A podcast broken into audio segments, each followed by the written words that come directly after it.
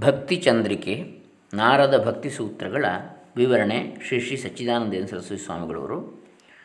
ಹಾಗೆ ನಾರದ ಭಕ್ತಿ ಸೂತ್ರಗಳ ಪರಮಪೂಜ್ಯ ಶ್ರೀ ಶ್ರೀ ರವಿಶಂಕರ ಗುರುಜಿಯವರ ಭಾಷ್ಯ. ಇವೆರಡನ್ನು ನೋಡ್ತಾ ಇದ್ದೇವೆ.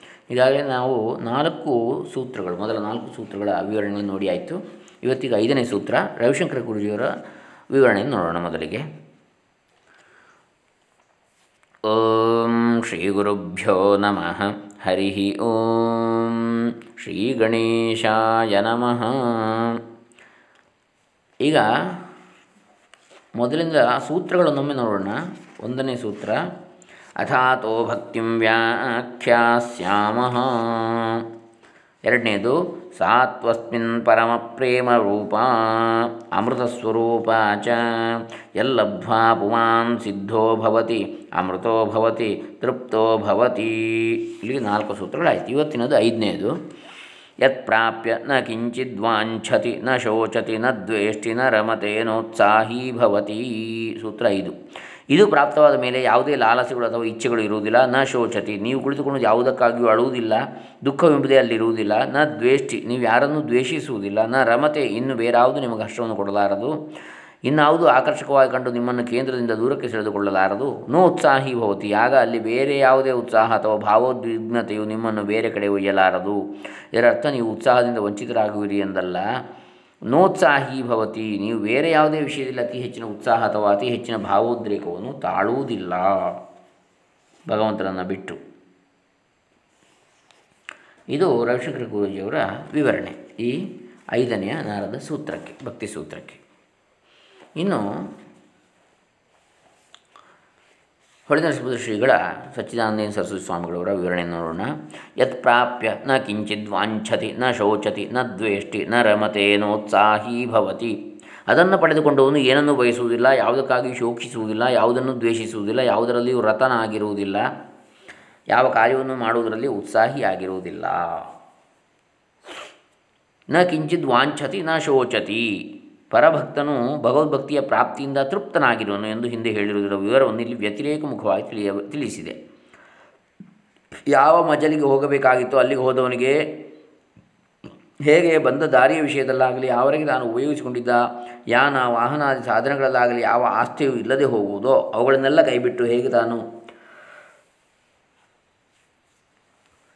ಮುಟ್ಟಬೇಕಾಗಿದ್ದ ಗುರಿಯನ್ನು ಮುಟ್ಟಿದ್ದೇನೆಂಬ ತೃಪ್ತಿಯಿಂದ ಅವುಗಳ ವಿಷಯಕ್ಕೆ ಉದಾಸೀನನಾಗಿರುವನೋ ಹಾಗೆಯೇ ಪರಭಕ್ತಿಯನ್ನು ಮುಟ್ಟಿದವನು ವಿಷಯಗಳ ಉದ, ವಿಷಯಕ್ಕೂ ಉದಾಸೀನನಾಗಿರುವನಲ್ವೇ ಇದನ್ನೇ ಇಲ್ಲಿ ವಿವರಿಸೋದಕ್ಕೆ ಮೊದಲು ಮಾಡಿರುತ್ತೆ. ಅತ್ರ ವೇದ, ಅವೇದ ಭವಂತಿ ಅಂತ ಹೇಳಿದ ಹಾಗೆ. ವೇದಗಳು ಕೂಡ ಅವೇದಗಳಾಗಿಬಿಡ್ತವೆ ಅಂತ ಬ್ರಹ್ಮಜ್ಞಾನಿಗೆ. ಅಂದರೆ ಅದನ್ನು ಏರಿ ಆದ ಮೇಲೆ ಅವನು.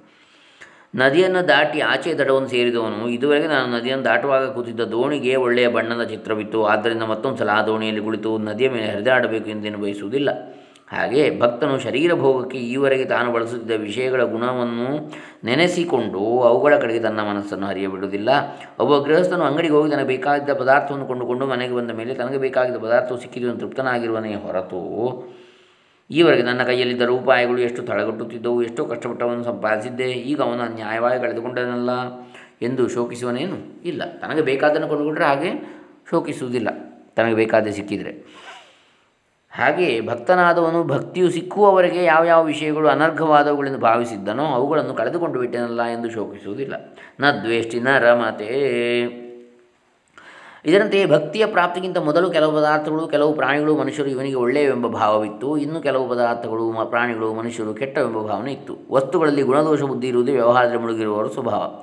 ದೋಷವುಳ್ಳ ವಸ್ತುಗಳನ್ನು ಜನರನ್ನು ಇವು ನನಗೆ ಬೇಡ ಎಂಬ ದ್ವೇಷದಿಂದ ಕಾಣುವುದು. ಗುಣವುಳ್ಳ ವಸ್ತುಗಳನ್ನು ಜನರನ್ನು ಮೆಚ್ಚಿ ಅವುಗಳಲ್ಲಿಯೇ ಮನಸ್ಸಿಟ್ಟು ರಮಿಸುತ್ತಿರುವುದು ವ್ಯಾವಹಾರಿಕರಿಗೆ ಸ್ವಭಾವವಾಗಿರ್ತದೆ. ಆದರೆ ಸರ್ವ ವ್ಯವಹಾರವನ್ನು ಮೀರಿ ಭಗವಂತನಲ್ಲೇ ಪರಮ ಪ್ರೇಮವನ್ನು ಪಡೆದುಕೊಂಡಿರುವ ಮಹಾತ್ಮನಿಗೆ ವಿಷಯಗಳಲ್ಲಿ ದೋಷಬುದ್ಧಿಯೂ ಇರುವುದಿಲ್ಲ, ಗುಣಬುದ್ಧಿಯೂ ಇರುವುದಿಲ್ಲ. ಭಗವಂತನೇ ಉದ್ಧವನಿಗೆ ಹೇಳಿರುವಂತೆ ಭಾಗವತದ ಹನ್ನೊಂದು, ಹತ್ತೊಂಬತ್ತು, ನಲವತ್ತೈದು, ಕಿಂ ವರ್ಣಿತೇನ ಬಹುನಾ ಲಕ್ಷಣಂ ಗುಣದೋಷಯೋ, ಗುಣದೋಷದೃಶಿ ದೃಶಿ ಗುಣದೋಷ ದೃಶಿರ್ದೋಷೋ ಗುಣಸ್ತೂ ಭಯವರ್ಜಿತ. ಗುಣವೆಂದರೇನು, ದೋಷವೆಂದರೇನು ಎಂಬುದನ್ನು ಬಗೆಬಗೆಯಾಗಿ ಬಣ್ಣಿಸಿ ಹೇಳೋದ್ರಿಂದ ಪ್ರಯೋಜನವಿಲ್ಲ. ಒಂದೇ ಮಾತಿನಲ್ಲಿ ಹೇಳುವುದಾದರೆ, ಗುಣ, ದೋಷ ಎಂದು ವಿಂಗಡಿಸಿ ಕಾಣುವುದೇ ದೋಷ ಅಂತ ಹೇಳ್ತಾರೆ. ನೋಡಿ. ಉದ್ಧವನಿಗೆ ಭಗವಂತ ಹೇಳಿದ್ದು ಉದ್ಧವ ಗೀತೆ ಈ ಎರಡು ಬುದ್ಧಿಗಳು ಇಲ್ಲದಿರುವುದೇ ಗುಣ. ಗುಣದೋಷ ಎನ್ನುವ ವಿಂಗಡಿಸುವಿಕೆ ಇಲ್ಲದಿರುವಂಥದ್ದು. ಹೀಗೆಂಬುದು ಭಕ್ತನ ದೃಷ್ಟಿ. ಗುಣಗಳ ಮತ್ತು ದೋಷಗಳ ವಿಭಾಗವನ್ನು ಮೀರಿರುವ ಭಗವದ್ ಭಕ್ತಿಯಲ್ಲಿಯೇ ತನ್ಮಯರಾಗಿರುವವರಿಗೆ ಯಾವುದರಲ್ಲಿ ತಾನೇ ದ್ವೇಷವಿದ್ದೀತು? ಭಗವಂತನನ್ನು ಬಿಟ್ಟು ಮತ್ತೆ ಯಾವುದರಲ್ಲಿ ತಾನೇ ಅವರು ರಮಿಸಿಯಾರು? ನೋತ್ಸಾಹಿ ಭವತಿ ನ ದ್ವೇಷಿ ನ ರಮತೆ. ಉತ್ಸಾಹವೆಂದರೆ ಯಾವುದಾದರೂ ಕಾರ್ಯದಲ್ಲಿ ಉದ್ಯತನಾಗಿರುವುದು, ಉದ್ಯತನಾಗುವುದು. ವ್ಯವಹಾರದಲ್ಲಿ ರಜೋಗುಣವು ಹೆಚ್ಚಾಗಿರುವವನು ಇದನ್ನು ಮಾಡುವೆನು, ಅದನ್ನು ಮಾಡುವೆನು ಉತ್ಸಾಹದಿಂದ ತೋರಿಸ್ತಾನೆ. ಹೀಗೆ, ಆ ಹಾಗೆ ಯಾವ ಕಾರ್ಯದಲ್ಲಿ ಆದರೂ ತೊಡಗುವುದಕ್ಕೆ ಇಂಥ ಪ್ರಯೋಜನವಾಗಬೇಕು ಎಂಬ ಇಚ್ಛೆಯೇ ಕಾರಣ.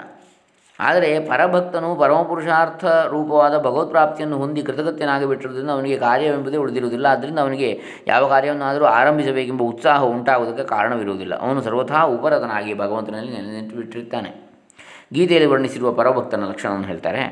ಪರಭಕ್ತನ ಲಕ್ಷಣಗಳು ಇಲ್ಲಿ ಹೇಳಿರುವಷ್ಟೇ ಎಂದು ತಿಳಿಯಬಾರದು. ಭಗವದ್ಗೀತೆಯ ಹನ್ನೆರಡನೇ ಅಧ್ಯಾಯದಲ್ಲಿ ಹೇಳಿರುವ ಲಕ್ಷಣಗಳನ್ನು ಇಲ್ಲಿ ಮನಸ್ಸಿನಲ್ಲಿ ಹೊರಡಾಡಿಸುವುದರಿಂದ ಪ್ರಯೋಜನ ಉಂಟು. ಶ್ರೀ ಶಂಕರಾಚಾರ್ಯರವರು ಅಲ್ಲಿರುವ ಶ್ಲೋಕಗಳಿಗೆ ಅವತರಣಿಕೆಯಾಗಿ ಬರೆದಿರುವುದೇನೆಂದರೆ ಅಕ್ಷರೋಪಾಸಕಾನಾಂ ಸಮ್ಯಕ್ ದರ್ಶನ ದರ್ಶನನಿಷ್ಠಾನಾಂ ಸನ್ಯಾಸಿನಾಂ ತ್ಯಕ್ತ ಸರ್ವೈಷಣಾನಾಂ ಅದ್ವೇಷ್ಟ ಸರ್ವಭೂತಾನಾಂ ಇತ್ಯಾದಿ ಧರ್ಮಪೂರಂ ಸಾಕ್ಷಾತ್ ಅಮೃತತ್ವ ಸಾಧನಂ ವಕ್ಷ್ಯಾಮೀತಿ ಪ್ರವರ್ತತೆ. ಈ ವಾಕ್ಯದ ಅರ್ಥವೇನೆಂದರೆ ಅಕ್ಷರ ರೂಪನಾದ ಭಗವಂತನನ್ನೇ ಉಪಾಸನೆ ಮಾಡುತ್ತಿರುವ ಸಮ್ಯಜ್ಞಾನದಲ್ಲಿ ನೆಲೆ ನಿಂತಿರುವ, ಎಲ್ಲ ಏಷಣೆಗಳನ್ನು ತ್ಯಜಿಸಿರುವ ಸನ್ಯಾಸಿಗಳು, ಅದ್ವೇಷ್ಟ ಸರ್ವಭೂತಾನಾಂ ಎಂದು ಮುಂತಾಗಿ ವರ್ಣಿಸಿರುವ ನೇರಾಗಿ ಅಮೃತತ್ವವನ್ನು ಪಡೆಯುವುದಕ್ಕೆ ಕಾರಣವಾಗಿರುವ ಧರ್ಮ ಸಮೂಹವನ್ನು ಹೇಳಬೇಕೆಂದು ಭಗವಂತನು ಹೊರಟಿರ್ತಾನೆ. अद्वेष्टा सर्वभूतानां मैत्रः करुण एव च। निर्ममो निरहङ्कारः समदुःखसुख सुखः क्षमी। सन्तुष्टः सततं योगी यथात्मा दृढनिश्चयः। मय्यर्पितमनो बुद्धिर्यो मद्भक्तस्तमे प्रियः। यस्मान्नो द्विजते लोको लोकान्नो द्विजते जयः। हर्षामर्षभयोद्वेगैर्युक्तो मुक्तो यस्त च मे प्रियः। अनपेक्षश्रुचिर्दक्ष उदासीनो गतव्यतः। सर्वारम्भपरित्यागी यो मद्भक्तः समे प्रियः। ಯೋ ನ ಹೃಷ್ಯತಿ ನ ದ್ವೇಷ್ಟಿ ನ ಶೋಚತಿ ನ ಕಾಂಕ್ಷತಿ ಶುಭಾಶುಭ ಪರಿತ್ಯಾಗಿ ಭಕ್ತಿಮಾನ್ಯ ಸಮೇ ಪ್ರಿಯ. ಸಮಶತ್ರೌ ಚ ಮಿತ್ರೇ ಚ ತಥಾ ಮಾನಾಪಮಾನಯೋ. ಶೀತೋಷ್ಣ ಸುಖ ದುಃಖೇಶು ಸಮಸ್ಸಂಗ ವಿವರ್ಜಿತ. ತುಲ್ಯನಿಂದಾಸ್ತುತಿರ್ಮೌನಿ ಸಂತುಷ್ಟೋ ಜೇನ ಕೇನಚಿತ್. ಅನಿಕೇತಸ್ಥಿರಮತಿರ್ಭಕ್ತಿಮಾನ್ ಮೇ ಯೋ ಭಕ್ತಿಮಾನ್. ಮೇ ಪ್ರಿಯೋ ನರಃ ಏತು ಧರ್ಮ್ಯಾಮೃತಮಿದಂ ಯಥೋಕ್ತಂ ಪರ್ಯುಪಾಸತೆ ಶ್ರದ್ಧಧಾನಾ ಮತ್ಪರಮಾ ಭಕ್ತಾಸ್ತೇತೀವ ಮೇ ಪ್ರಿಯಾ ಗೀತೆ ಹನ್ನೆರಡನೇ ಅಧ್ಯಾಯದಲ್ಲಿ ಹದಿಮೂರರಿಂದ ಇಪ್ಪತ್ತರವರೆಗಿನ ಶ್ಲೋಕಗಳು. ಈ ಶ್ಲೋಕಗಳನ್ನು ಕಂಠಪಾಠ ಮಾಡಿಕೊಂಡು ಅರ್ಥವನ್ನು ಅನುಸಂಧಾನ ಮಾಡುತ್ತಿರುವವರಿಗೆ ಪರಭಕ್ತಿಯ ಮಹಿಮೆಯ ಅನುಸಂಧಾನವು ಲಭಿಸುತ್ತದೆ. ಈ ಶ್ಲೋಕಗಳ ಅಭಿಪ್ರಾಯವೇನೆಂದರೆ, ಭಕ್ತನಿಗೆ ಎಲ್ಲೆಲ್ಲಿಯೂ ಭಗವದ್ಭಾವನೆ ಇರುತ್ತಿರುವುದರಿಂದ ಅವನು ಯಾರೊಬ್ಬರನ್ನು ತನಗೆ ತೊಂದರೆಯನ್ನು ಕೊಡುವ ಪ್ರಾಣಿಗಳನ್ನು ಕೂಡ ಹಾಗೆ ಮಾಡುವುದಿಲ್ಲ. ತನ್ನ ಹತ್ತಿರಕ್ಕೆ ಬರುವವರನ್ನೆಲ್ಲ ಮಿತ್ರಭಾವದಲ್ಲಿ ಕಾಣುತ್ತಿರುವನು. ಮಿತ್ರರು ಹೇಗೆ ಒಬ್ಬರನ್ನೊಬ್ಬರು ತನಗೆ ಸಮಾನದಿಂದ ತಿಳಿದು ಒಬ್ಬರನ್ನೊಬ್ಬರು ಸಲುಗೆಯಿಂದ ವರ್ತಿಸುತ್ತಾ ಪರಸ್ಪರ ಯೋಗಕ್ಷೇಮವನ್ನು ನೋಡಿಕೊಳ್ಳುತ್ತಿರುವರೋ, ಹಾಗೆಯೇ ಇವನು ಎಲ್ಲರಲ್ಲಿಯೂ ವರ್ತಿಸುತ್ತಿರುವನು. ತಾನು ಉಳಿದವರಿಗಿಂತ ಹೆಚ್ಚಿನವನೆಂಬ ಹೆಮ್ಮೆಯು ಅವನ ಮನದಲ್ಲಿ ಎಂದಿಗೂ ಮೂಡುವುದಿಲ್ಲ. ಸಂಸಾರದ ದುಃಖದಿಂದ ನರಳುತ್ತಿರುವವರನ್ನು ಕಂಡರೆ ಅವನು ಕರುಣೆಯುಳ್ಳವನಾಗಿರುವನು. ದೇಹಾದಿ ಅನಾತ್ಮ ವಸ್ತುಗಳಲ್ಲಿ ನಾನು ನನ್ನದೆಂಬ ಅಭಿಮಾನವಿಲ್ಲದೇ ಇರುವನು. ದುಃಖ ಉಂಟಾಗಲಿ, ಸುಖ ಉಂಟಾಗಲಿ, ಮನಸ್ಸಿನಲ್ಲಿ ಏರಿಳಿತಗಳು ಇಲ್ಲದೇ ಇರುತ್ತಾನೆ. ತನ್ನನ್ನು ಬಲಿಷ್ಠರು ಹೊಡೆದರೂ ತಾಳ್ಮೆಯಿಂದಲೇ ಮನೋವಿಕಾರವನ್ನು ಪಡೆಯದೇ ಇರುವನು. ದೇಹಧಾರಣೆಗೆ ಬೇಕಾದಷ್ಟು ಆಹಾರಾದಿಗಳು ಸಿಕ್ಕಿದ್ದರೂ ಸಿಕ್ಕದಿದ್ದರೂ ಅಷ್ಟರಿಂದಲೇ ಸಂತುಷ್ಟನಾಗಿ ಸತತವಾಗಿ ಮನಸ್ಸನ್ನು ಸಮಾಧಾನ ಸ್ಥಿತಿಯಲ್ಲಿಟ್ಟುಕೊಂಡು ಶರೀರೇಂದ್ರಿಯಗಳನ್ನು ಸ್ವಾಧೀನದಲ್ಲಿಟ್ಟುಕೊಂಡು ಪರಮಾರ್ಥದ ವಿಷಯವನ್ನು ಸುನಿಶ್ಚಿತವಾದ ಅಭಿಪ್ರಾಯವುಳ್ಳವನಾಗಿ ತನ್ನ ಮನಸ್ಸನ್ನು, ಬುದ್ಧಿಯನ್ನು ಭಗವಂತನಿಗೆ ಒಪ್ಪಿಸಿಬಿಟ್ಟಿರುವನು. ಇವನ ನಿಮಿತ್ತದಿಂದ ಯಾರೊಬ್ಬರಿಗೂ ಮನಸ್ಸಿನಲ್ಲಿ ತಳಮಳ ಉಂಟಾಗುವುದಿಲ್ಲ. ಮತ್ತೊಬ್ಬರ ವರ್ತನೆಯಿಂದ ಇವನು ತಳಮಳವನ್ನು ಹೊಂದದೇ ಇರ್ತಾನೆ. ಬಾಹ್ಯ ನಿಮಿತ್ತಗಳಿಂದ ಉಬ್ಬುವುದು, ಮತ್ತೊಬ್ಬರ ವಿಷಯಕ್ಕೆ ಅಸಹನೆ, ಅಂಜಿಕೆ, ಮನಸ್ಸು ಕುದಿಯುವುದು, ಇವುಗಳು ಯಾವೂ ಇಲ್ಲದಿರುವವನು. ದೇಹ, ಇಂದ್ರಿಯಗಳು, ವಿಷಯ ಸಂಬಂಧ ಇವುಗಳಲ್ಲಿ ಯಾವುದೊಂದರಲ್ಲಿಯೂ ಇಂಥದ್ದು ಬೇಕೆಂಬುದಿಲ್ಲದೆ ನಿಸ್ಪೃಹನಾಗಿರುವನು. ಮನಸ್ಸಿನಲ್ಲಿಯೂ ಮೈಯಲ್ಲಿಯೂ ಶುಚಿಯಾಗಿರುವನು. ಆಗಾಗ್ಗೆ ಬಂದೊದಗುವ ಕಾರ್ಯಗಳ ವಿಷಯಕ್ಕೆ ಏನು ಮಾಡಬೇಕೆಂಬುದನ್ನು ಕೂಡಲೇ ಅರಿಯುವುದರಲ್ಲಿ ಸಮರ್ಥನಾಗಿರ್ತಾನೆ ಯಾರೊಬ್ಬರ ಪಕ್ಷವನ್ನು ವಹಿಸದೆ ಏತರ ಅಂಜಿಕೆಯೂ ಇಲ್ಲದೆ ನಡೆದುಕೊಂಡಿರುವನು, ಇಹಪರ ಸುಖಗಳನ್ನು ಪಡೆದುಕೊಳ್ಳುವುದಕ್ಕೆಂದು ಮಾಡಬೇಕಾದ ಎಲ್ಲ ಬಗೆಯ ಕರ್ಮಗಳನ್ನು ಬಿಟ್ಟು ಬಿಟ್ಟಿರ್ತಾನೆ. ಇಷ್ಟಪ್ರಾಪ್ತಿಯಿಂದ ಉಬ್ಬದೆ ಅನಿಷ್ಟ ಬಂದದಕ್ಕೆಂದು ಅದರ ವಿಷಯಕ್ಕೆ ದ್ವೇಷವಿಲ್ಲದೆ ಇಂಥದ್ದೊಂದು ಹೋಯಿತಲ್ಲ ಎಂದು ಶೋಕಿಸದೆ ಇಂಥದ್ದೊಂದು ದೊರಕಬೇಕಲ್ಲ ಎಂದು ಬಾಯಿ ನೀರು ಕರೆಯದೆ ಒಳ್ಳೆಯ ಅಥವಾ ಕೆಟ್ಟ ಕರ್ಮಗಳನ್ನು ಮಾಡದೇ ಇರುತ್ತಾನೆ. ನೋಡಿ. ಶತ್ರುವಿನ ವಿಷಯದಲ್ಲಿಯೂ, ಮಿತ್ರನ ವಿಷಯದಲ್ಲಿಯೂ, ಮನ್ನಣೆ ಅಥವಾ ಅಪಮಾನದ ವಿಷಯದಲ್ಲಿಯೂ, ಶೀತೋಷ್ಣಗಳು ದುಃಖ ದುಃಖಗಳು ಎಂಬ ದ್ವಂದ್ವಗಳ ವಿಷಯದಲ್ಲಿ ಒಂದೇ ಬಗೆಯಿಂದ ವರ್ತಿಸುತ್ತಾ ಯಾವುದೊಂದರಲ್ಲಿಯೂ ಆಸಕ್ತಿ ಇಲ್ಲದೇ ಇರ್ತಾನೆ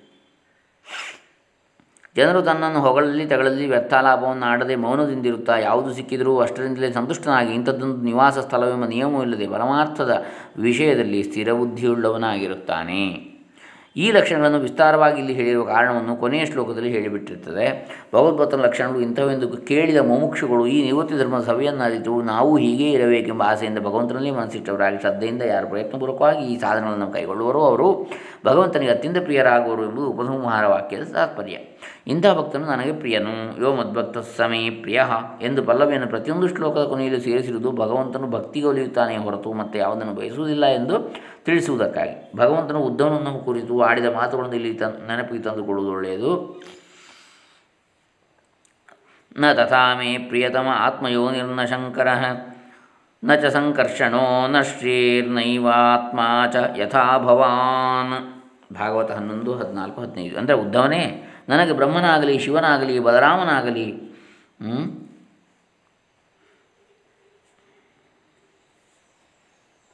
ನ ಮೇ ತಥಾ ಪ್ರಿಯತಮಃ ಆತ್ಮಯೋನಿ ಅಂದರೆ ಸ್ವಯಂಭೂ, ಬ್ರಹ್ಮ.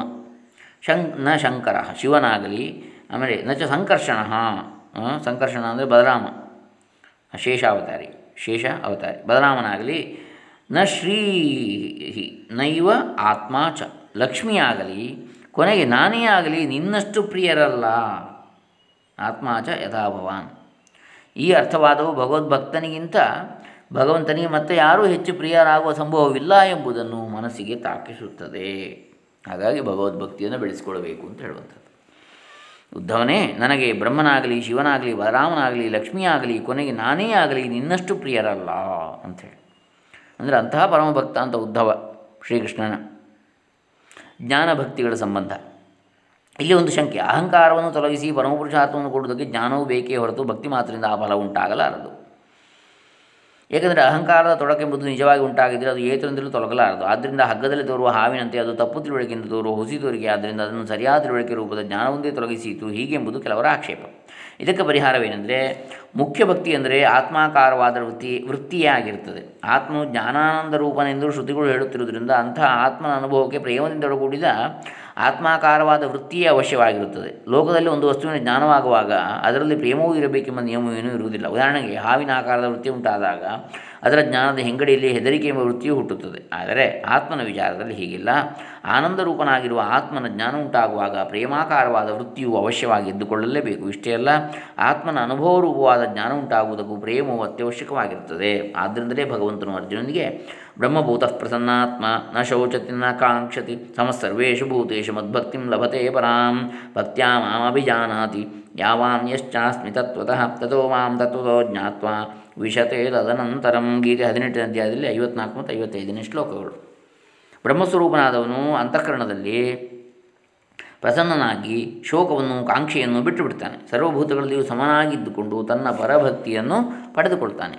ಭಕ್ತಿಯಿಂದ ನಾನು ಎಷ್ಟು ಮಹಿಮೆಯುಳ್ಳವನು, ಯಾವ ಸ್ವರೂಪದವನು ಎಂಬುದನ್ನು ಹಿಡಿದು ಅರಿತು ಆ ತತ್ವಜ್ಞಾನದಿಂದ ನನ್ನಲ್ಲಿಯೇ ಸೇರಿ ಹೋಗುತ್ತಾನೆ ಎಂದಿರುತ್ತಾನೆ. ಇದು ನಾರದ ಭಕ್ತಿ ಸೂತ್ರ ಐದನೆಯದು. ಇನ್ನು ಮುಂದಿನ ಆರನೆಯ ಸೂತ್ರವನ್ನು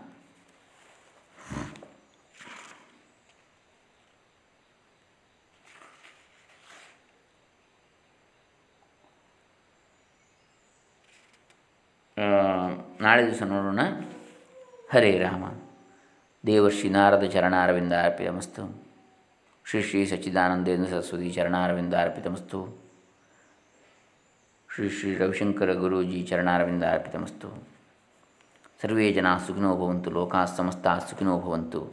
ಓಂ ತತ್ಸತ್. ಬ್ರಹ್ಮಾರ್ಪಣಮಸ್ತು.